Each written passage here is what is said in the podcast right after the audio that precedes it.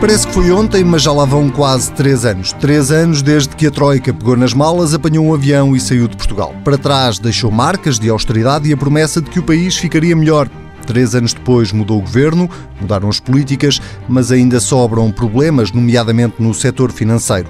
A nossa entrevistada desta semana foi secretária de Estado e depois ministra das Finanças, precisamente num dos períodos mais difíceis da história do país. Foi o rosto de várias medidas de austeridade e de muitas decisões polémicas. Esteve sempre ao lado de Pedro Passos Coelho e, mesmo depois de ter saído do governo, aceitou ficar como deputada e como vice-presidente do PSD. Maria Luísa Albuquerque é convidada desta semana de A Vida do Dinheiro. Seja, Seja muito bem-vinda. Obrigada. Uh, o Financial Times escreve, uh, citando esta semana uma gestora de ativos que diz o seguinte sobre Portugal: o maior risco ficou para trás, a dinâmica macroeconómica está a melhorar, o governo está muito empenhado em reduzir o déficit, o sistema bancário está a resolver os seus problemas. A pergunta é: não acha que o PSD está a ficar a falar sozinho cada vez mais? Uh, de tudo. Até porque a questão da dinâmica económica estar a melhorar é, é em boa parte uh, aproveitamento de uma recuperação cíclica que é generalizada na Europa, mas também no resto do mundo, depois da crise. Estamos numa fase de recuperação cíclica e estamos claramente a colher os frutos das reformas feitas, nomeadamente a trajetória do desemprego ou do emprego, como quer que se queira olhar, tem muito a ver com aquelas reformas que foram introduzidas ainda durante a fase do período de ajustamento e que têm vindo desde 2013 a dar frutos. Portanto, isto é uma continuação ou uma confirmação, consolidação de uma tendência que já vem de trás.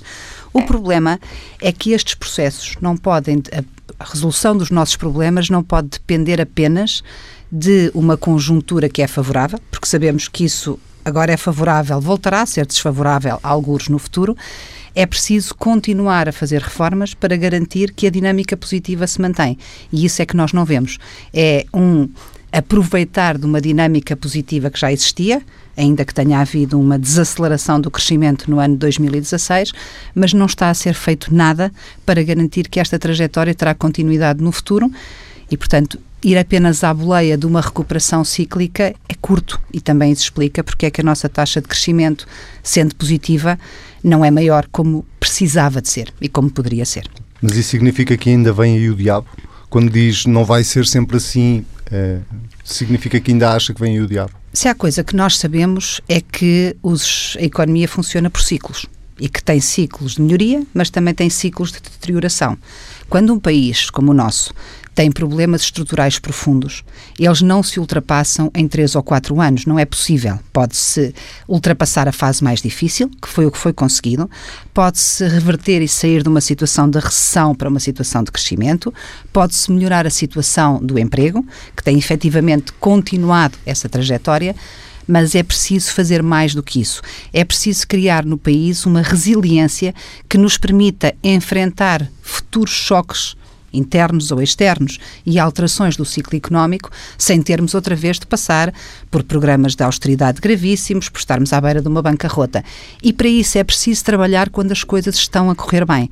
É essa a grande lição que deveria ter sido retirada, porque se olharmos para aquilo que agora está a correr bem, Uh, em 2007, 2008 também estava a correr bem e nós sabemos como é que este processo acabou. Ora, atendendo a que os protagonistas são, em grande parte, os mesmos, eu diria que é uma preocupação que faz sentido. E uma vez que algumas coisas estão a correr bem, uh, chegou a dizer que Portugal já devia ter saído do lixo. Ora, se com um dos déficits mais baixos da democracia ainda não saímos, então o que é que está a falhar? O que é que não está a ser feito em tempo de correr bem?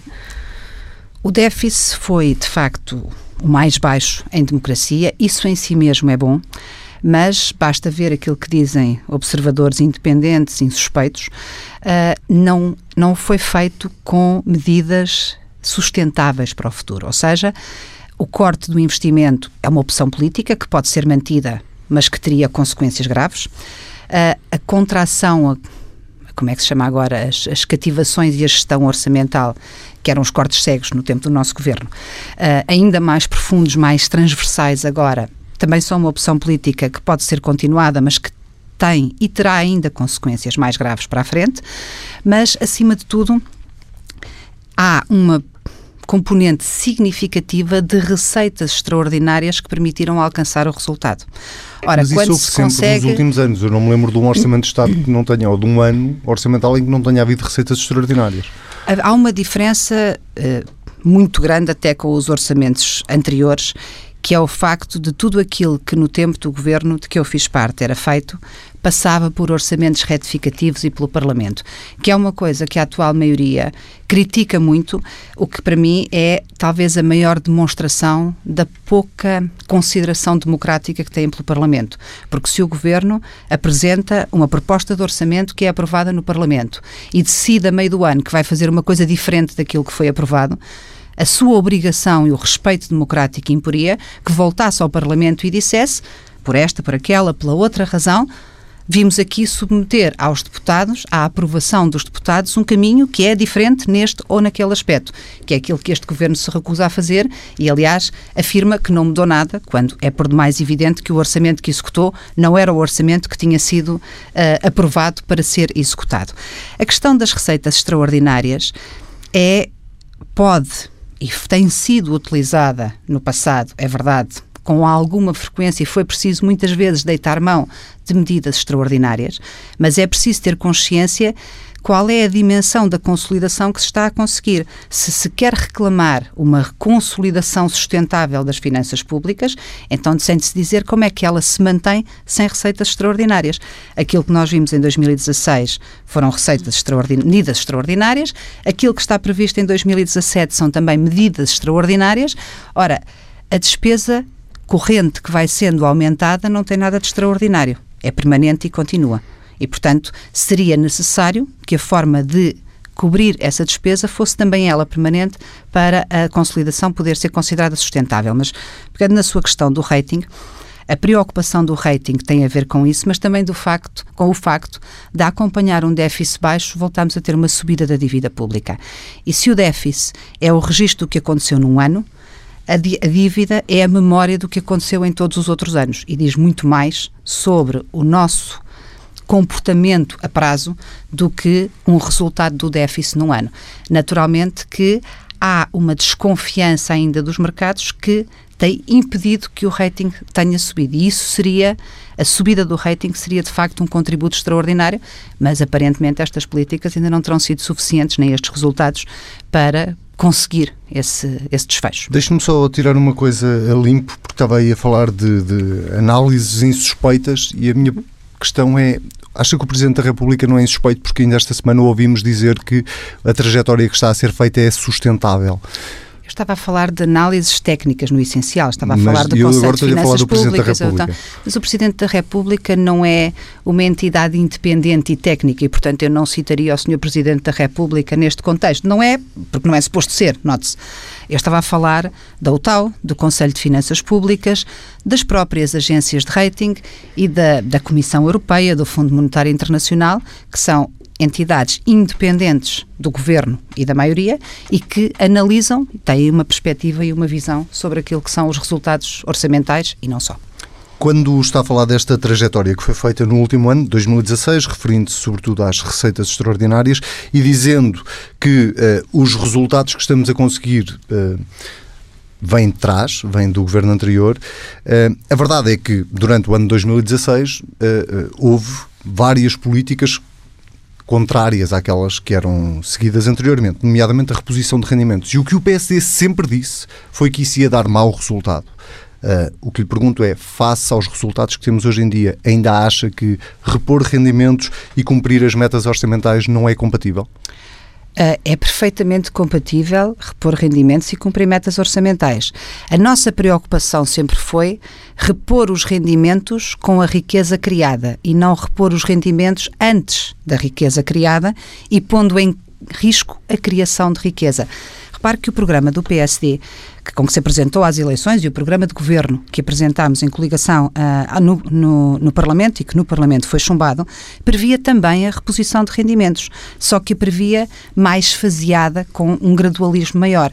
Nós sempre defendemos que queríamos que a medida fosse feita de maneira a que a reposição não implicasse riscos de vir a ter de implicar medidas futuras outra vez de cortes de qualquer natureza. E, portanto, defendíamos que era fundamental alocar os recursos existentes a promover a criação de riqueza e que com a criação dessa riqueza e com a redução do efetivo em termos da administração pública, criaríamos o espaço para fazer essa reposição. Mas ela também fazia parte exatamente do nosso programa, a reposição de rendimentos. Estamos a falar dos funcionários públicos com salários acima de 1.500 euros. Então acha que vai Porque ser preciso cortar rendimentos outra vez? É que, de facto, uh, foram cortados os salários de todas as pessoas. Estamos a falar de pessoas que trabalham para o setor público com rendimentos brutos mensais acima de 1.500 então euros. Então acha que vai ser preciso cortar salários outra Eu vez? Eu espero sinceramente que não seja. Espero Mas sinceramente que, que não acontecer. seja.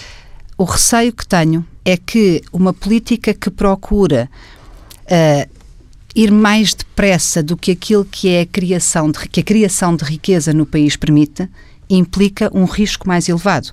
E era esse risco que nós entendíamos que não deveria ser corrido, que era preferível dar os passos mais graduais para eles serem mais seguros e para não termos o efeito negativo.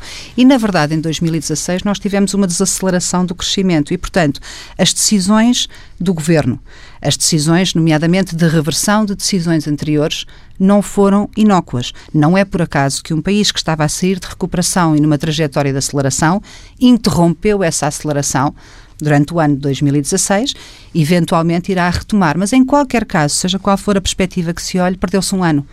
E um ano quando o ambiente externo é favorável, pode fazer toda a diferença. Acha que o ano 2016 sabemos... foi um ano perdido? Acho que o ano 2016, em termos de crescimento económico e de consolidação da imagem e da confiança de Portugal, acho que foi claramente um ano perdido. E falando de temas complexos, falemos de dívida. Dívida pública, é ela pagável? A dívida pública, eu às vezes perguntam-me até jovens com quem falo, muitas vezes, uh, sobre a questão da sustentabilidade da dívida. Quem verdadeiramente define se a dívida é sustentável são os que nos emprestam dinheiro. Enquanto quem nos empresta dinheiro confiar que nós seremos capazes de reembolsar e de pagar os juros com que nos comprometemos, a dívida é sustentável. Ela deixa de ser sustentável quando o mercado, chamemos-lhe assim, deixa de ter essa confiança e deixamos de ter acesso a mercado. Isso pode acontecer com níveis diferentes, ou seja, há países que têm dívida insustentável com 60% do PIB e há países como o Japão que tem mais de 200% de dívida no PIB e nem por isso ela é considerada insustentável. Portanto, não há aqui um número mágico.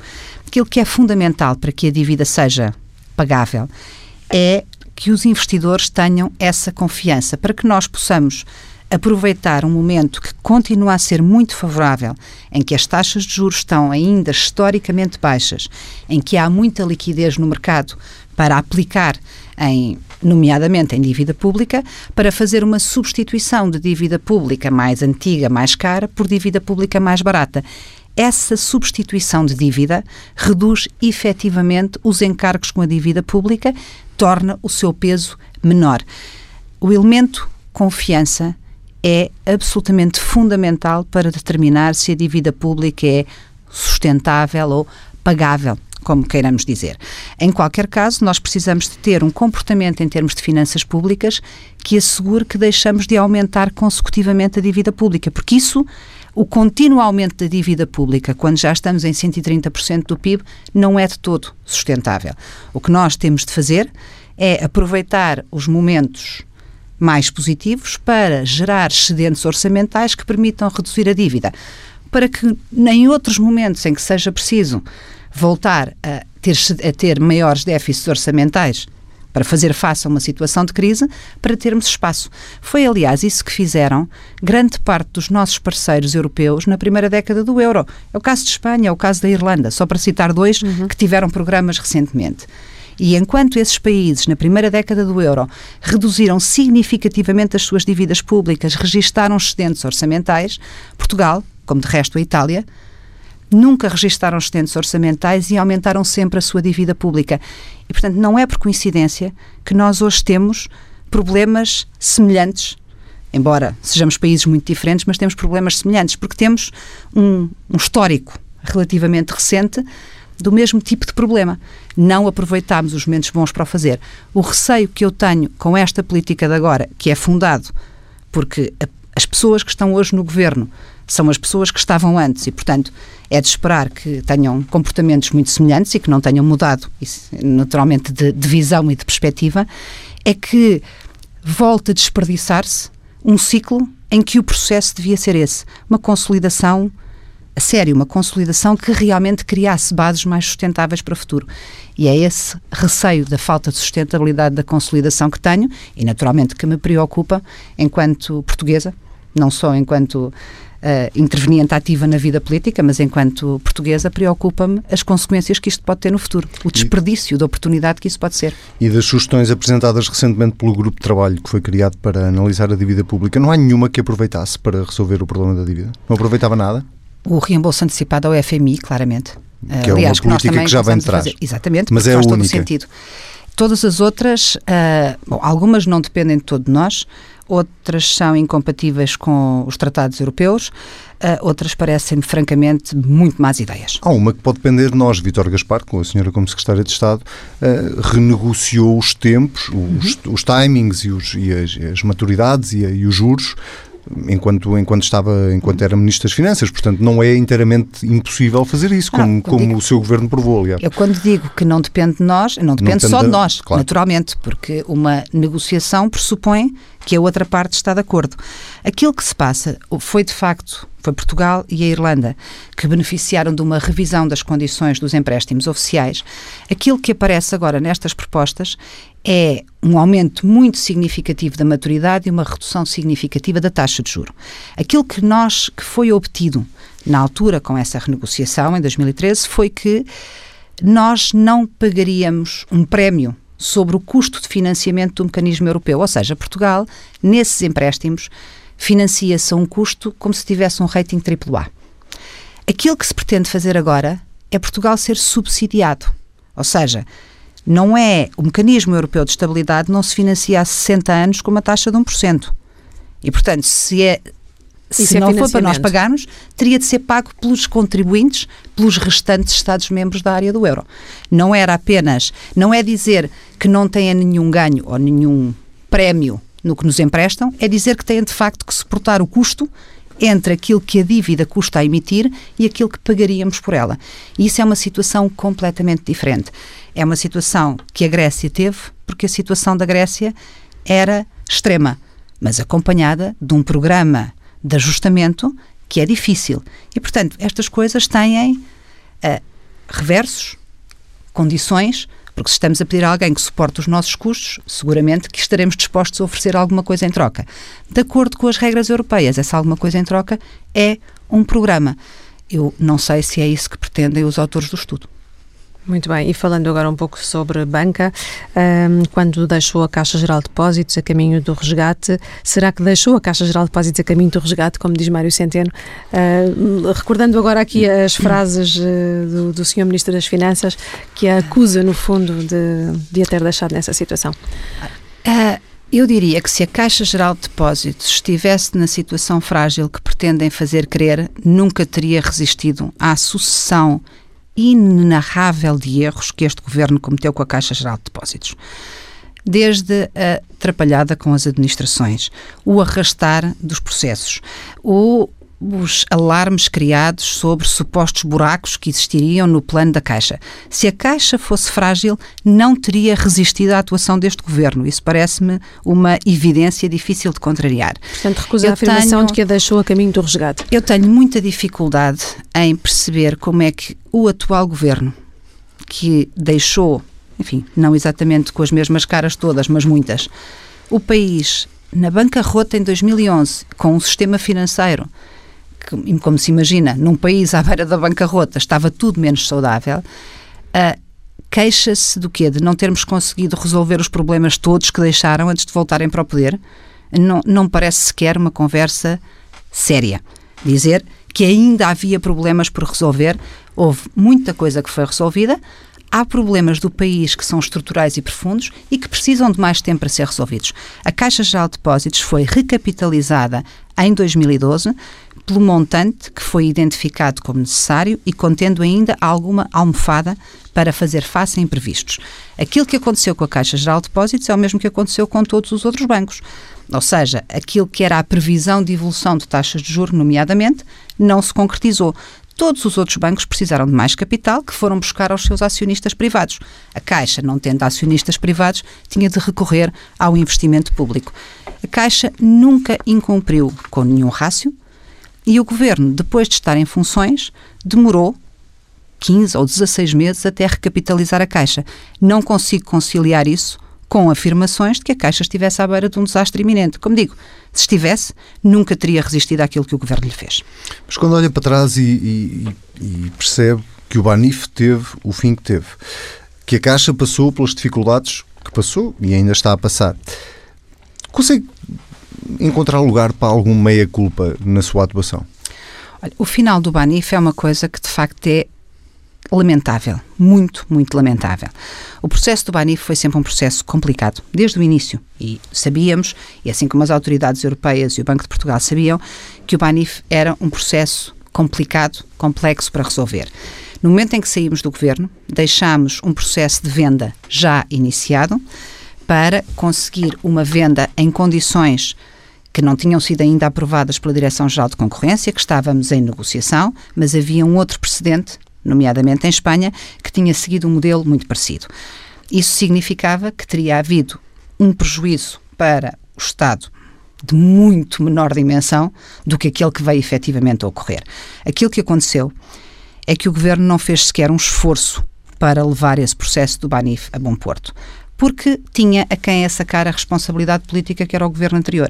Mas se não houvesse responsabilidade não política, não podia sacar nada. O esforço, não fez sequer o esforço de levar o processo por diante, porque isso significaria partilhar a responsabilidade das perdas que viessem a acontecer. E, portanto, simplesmente resolveu que não queria politicamente ter responsabilidade naquele dossiê e pôs lá o dinheiro dos contribuintes que foi preciso para que isso não acontecesse. Eu isso acho a todos os títulos lamentável. O desfecho poderia ter sido e deveria ter sido, de facto, diferente. Mais uma vez, a situação do sistema financeiro qualquer análise dos indicadores de evolução de 2011 a 2015 mostra a enorme recuperação que foi feita no sistema financeiro.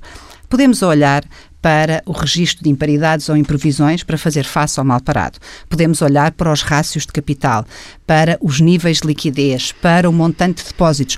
Qualquer indicador que se observe do sistema financeiro ao longo destes anos mostra uma melhoria. Isto apesar de termos tido o colapso de um dos grandes bancos a meio do processo. Ainda assim, todos os indicadores do sistema financeiro são melhores. Nunca varreu nada para debaixo do tapete. Está, nunca varremos nada para debaixo do tapete por várias razões. Primeiro, porque não é da nossa natureza varrer problemas para debaixo do tapete.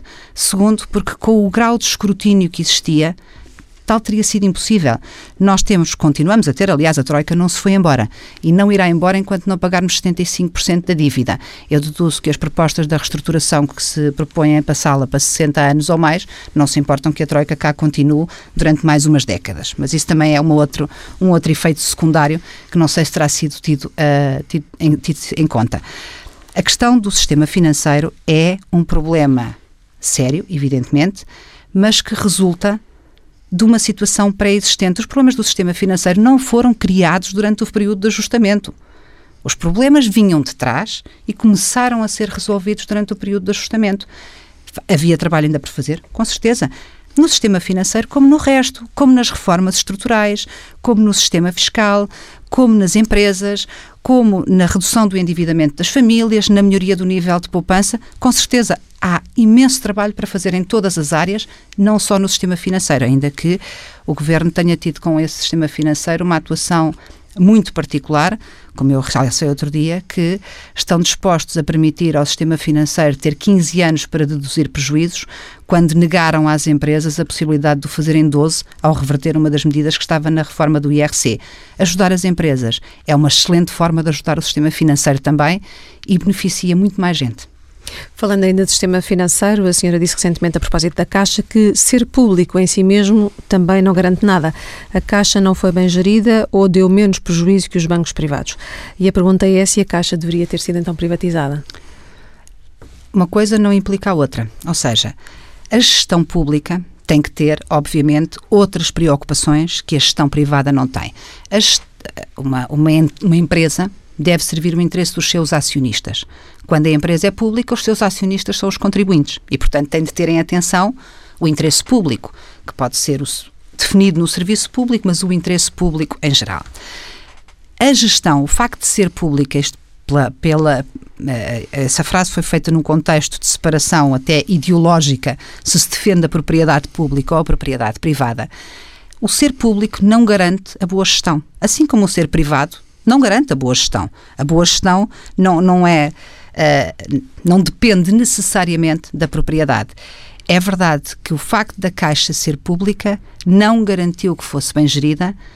No, houve anos, enfim, continuamos na, na, tentativa, através do Parlamento, de que haja um esclarecimento cabal desses erros de gestão, porque é que eles aconteceram quem esteve por trás desses erros de gestão. Seria muito importante que se soubesse, até para evitar a sua repetição no futuro, mas a verdade é que a Caixa Geral de Depósitos manifestamente teve períodos em que não foi bem gerida. E esses períodos traduziram-se em enormes prejuízos para os contribuintes, que são os seus acionistas. E a privatização ah, poderia não, ser uma resposta a esse problema da má gestão? Como digo, a, a, a gestão privada também não é necessariamente boa. Portanto, não depende é da privatização. Partir, Neste momento, não acho sequer que faça sentido colocar-se essa questão em cima da mesa. Quando diz neste momento, é temos... não significa que lhe chocasse a ideia de que a Caixa fosse um dia privada? Num contexto diferente e em termos pessoais, não me chocaria. Mas, como digo, há momentos em que pode ou não, ou não fazer sentido. Neste momento, não parece que faça sentido quando o sistema financeiro precisa ainda de se consolidar e de uh, voltar a definir um equilíbrio mais sustentável e mais duradouro, porque também está a recuperar da crise que o país atravessou, seria provavelmente uma alteração de contexto que não permitiria os melhores resultados. E, portanto, não acho que seja uma questão que deva ser discutida ou colocada, até como digo, o facto de passar para a gestão privada em si mesmo não nos iria garantir por definição, melhores resultados. Eu não tenho uma visão dogmática sobre o público ou o privado, nem do lado do público, nem do lado do privado. Acha que a Troika, para fecharmos esta questão da banca, acha que a Troika subvalorizou os problemas do sistema financeiro em Portugal? Cometeu erros uh, quando olhou para o sistema financeiro em Portugal? Sim, a Troika seguramente terá cometido erros. Uh, foram, foi muito intenso, foi um trabalho muito intenso que se, em que se procurou fazer muita coisa durante um período de tempo muito, muito curto. É verdade também que é muito mais fácil avaliar a dimensão dos problemas quando eles se tornam conhecidos. Ou seja, dizer agora qual, quais são os problemas e o que é que devia ter sido feito é mais ou menos como acertar no Euro Milhões às nove da noite de sexta-feira. Antes das sete é que é um bocadinho mais difícil. E, portanto, há coisas que nós sabemos agora. E a forma como avaliamos a atuação, às vezes até inconscientemente, é feita à luz do que sabemos agora, mas uma análise adequada tem de ser feita à luz do que se sabia na altura.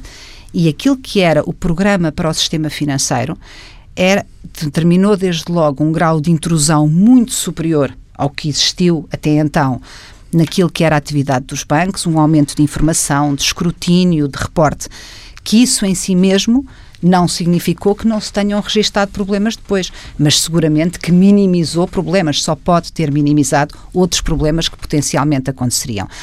Na verdade, nós tivemos um programa muitíssimo ambicioso, quer para o envelope financeiro que tínhamos, quer para o tempo que nos foi dado. E fez-se muito, quer com esse dinheiro, quer com esse tempo. Não foi suficiente para resolver os problemas todos, mas isso é algo que a Troika sempre disse, que o nosso governo sempre disse isto, este esforço tem de continuar. O pior já passou, mas é preciso continuar a consolidar. Não é a fazer austeridade, muito menos por, por aquilo que, de forma muito pouco inteligente, nos acusam de algum tipo de maldade ou de não gostar das pessoas, que é um argumento que não permite discussão nenhuma, porque, enfim, não é suficientemente inteligente sequer para começo de conversa. A questão é, nós tínhamos, temos problemas estruturais profundos, que estão, aliás, amplamente diagnosticados. E não podemos achar que qualquer tratamento, por duro que seja, resolve esses problemas em 3 ou 4 anos. É preciso continuar a resolvê-los. E aí é que vejo, é que tenho a grande preocupação e vejo o grande risco é uma atitude que leva a crer que os problemas estão todos resolvidos e como agora as coisas até estão a correr melhor, vamos aproveitar. Portanto, vamos ser cigarras, mesmo que saibamos que há de vir o inverno outra vez e que se calhar termos sido um bocadinho formigas não era pior. Tivemos essa experiência, receio que não tínhamos aprendido o suficiente.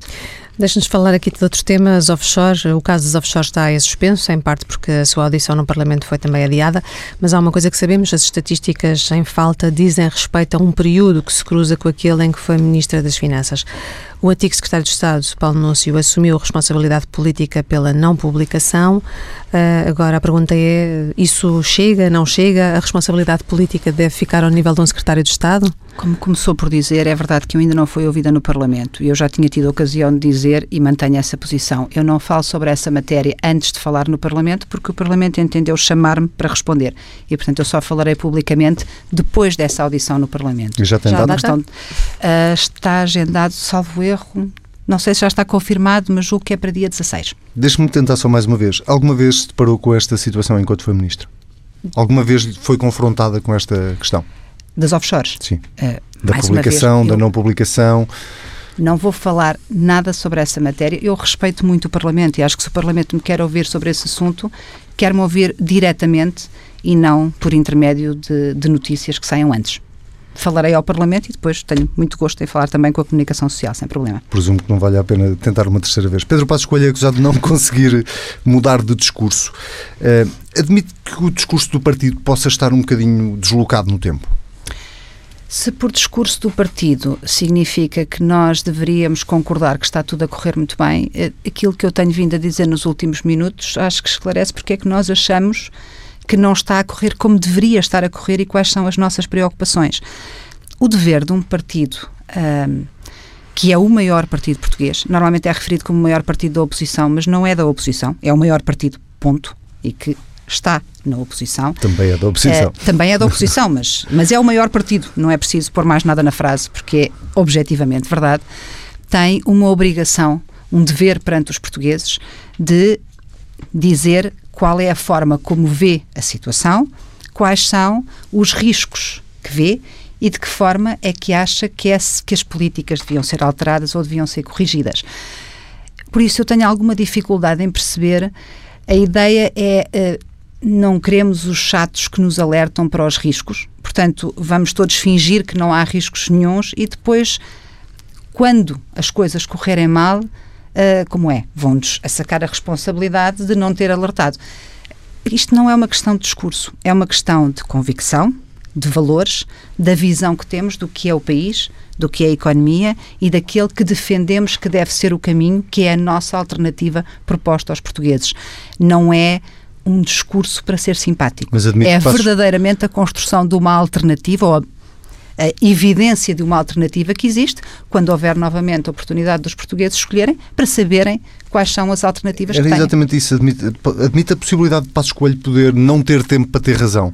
É porque. Uh, efetivamente essa ideia do eu vou continuar a insistir na imagem do diabo, apesar de, de já ter percebido que não gosta muito dessa imagem porque nunca a usa, mas quando diz não, quando as coisas usou, correrem mal, quando as coisas correrem mal, quando as coisas correrem mal, uhum. e Passos Coelho vai uh, estar lá com, como líder do PSD quando as coisas correrem mal. Eu não, não sei até Para poder porque, dizer eu tinha razão. Uh, eu Obviamente, não, não me cabe dizer quanto tempo é que o Dr. Pedro Passos Coelho estará na liderança do PSD. O que lhe posso dizer daquilo que o conheço, e julgo que todos os portugueses o conhecem desse ponto de vista suficientemente bem, é que ele nunca deixará de exprimir as suas convicções e os seus valores por preocupações dessa natureza. E, portanto, poderão sempre confiar que dirá honestamente e francamente aquilo que acha quais são os riscos que vê, quais são as preocupações que tem e fará os alertas que entende que deve fazer. E até era bom para o país que nunca tivesse razão e as coisas não corressem mal. Seria um resultado positivo, como digo, portugueses somos todos, estamos cá a viver, a criar os nossos filhos e naturalmente que desejamos o melhor. Não acreditamos que este seja o caminho que possa conduzir a esse resultado e achamos que a nossa nosso dever perante os portugueses, os que votaram em nós, mas também os, não, os, os que não votaram em nós, de fazer esse alerta. Uh, Preocupa-nos muito pouco se isso é visto como um discurso simpático ou antipático, ou pessimista ou menos pessimista. Nós propomos, de facto, um caminho alternativo que tem uma perspectiva de futuro mais positiva e mais risonha do que aquela que nos é oferecida agora. Depende também de quem ouve, querer ouvir até ao fim e perceber o que é que nós de facto propomos como alternativa. E nesse caminho alternativo, se hoje fosse novamente Ministra das Finanças, o que é que faria de diferente? E pedir-lhe para enumerar duas ou três medidas que nos permitam também perceber que caminho alternativo. Uh, teríamos mantido uma a, a, reforma do IRC, por exemplo, que me pediu medidas concretas, uhum. vou tentar ser muito concreta. A reforma do IRC, mais do que a redução de taxa de imposto que tinha implícita, era um contexto de previsibilidade fiscal que era absolutamente fundamental para os investidores e os investidores externos foi uma das notícias que receberam menos bem. Como digo, nós, não é necessariamente o valor da taxa que se paga, mas é a confirmação que tiveram mais uma vez de que a previsibilidade fiscal em Portugal não é um valor. essa seria a primeira, essa não é? seria uma medida. Uh, nunca teria, uh, nunca tomaria decisões que interferissem naquilo que deve ser, do meu ponto de vista, a esfera privada de decisão. Quando nós, quando o governo, através do seu poder, resolve tomar partido, resolver conflitos entre acionistas, uh, a prazo, o que isso vai significar é que todos os investidores que olhem de fora sabem que se um dia tiverem um conflito privado em Portugal, estão sujeitos a ficar do lado contrário àquele de que o Estado toma partido. Os investidores internacionais são muito sensíveis a essa matéria e olham para países onde isso pode acontecer com muita desconfiança. Portugal precisa muitíssimo de investimento estrangeiro, precisa muito de capital externo, porque temos pouco capital no país, temos pouca poupança todas as ações, as decisões que reduzam a confiança dos investidores prejudicam o país, incluindo aqueles que se tentou beneficiar uh, com, essas, com essas ações. E, portanto, não, não teria tido esse tipo de comportamento. E teria tido uma atitude de colaboração e confiança com a Europa, em vez de começar por ameaçar que ia lá por toda a gente com as pernas a tremer, para depois recuar, porque o dano causado pelas primeiras declarações depois demora muito tempo a desfazer. E esse acho que foi francamente um erro e seguramente não o teria cometido, até porque Portugal teria beneficiado muitíssimo da continuação da tendência que se verificava no final do ano de 2015. A Europa, fruto dos muitos problemas que tem hoje, precisava muito de um país do Sul bem sucedido, sem desconfianças num processo de ajustamento. Isso ajudaria a combater preconceitos. Teríamos todo o apoio da Europa para continuar esse caminho. Não significa que não possamos contar com o apoio dos nossos parceiros europeus agora, mas perdeu-se ali uma oportunidade que provavelmente é irrepetível. E isso é algo que eu tenho, sobretudo, muita, muita, muita pena. Acho que podíamos ter feito ter conseguido muito melhor. O nosso tempo está mesmo a escutar-se, de tal forma que eu vou juntar duas perguntas numa e vou-lhe pedir que seja o mais sintética possível. Está a trabalhar com a White Star, um tipo de organização que o mercado... Peço desculpa, não estou a trabalhar com a White Star. Não está. Estou a trabalhar com o grupo em Inglaterra, não com o grupo em Inglaterra que detém a White Star. Uh, está feita a correção. Uh, não deixa de ser um grupo que o mercado muitas vezes intitula de abutre. A segunda, uh, a primeira parte da pergunta é que tipo de contributo é que está a dar e se está a gostar da experiência, juntando a uma segunda pergunta que é, vai ser candidata à Assembleia Municipal de Almada, mas não vai ser candidata a nenhuma Câmara Municipal, porque não gosta da ideia de ser Presidente de Câmara?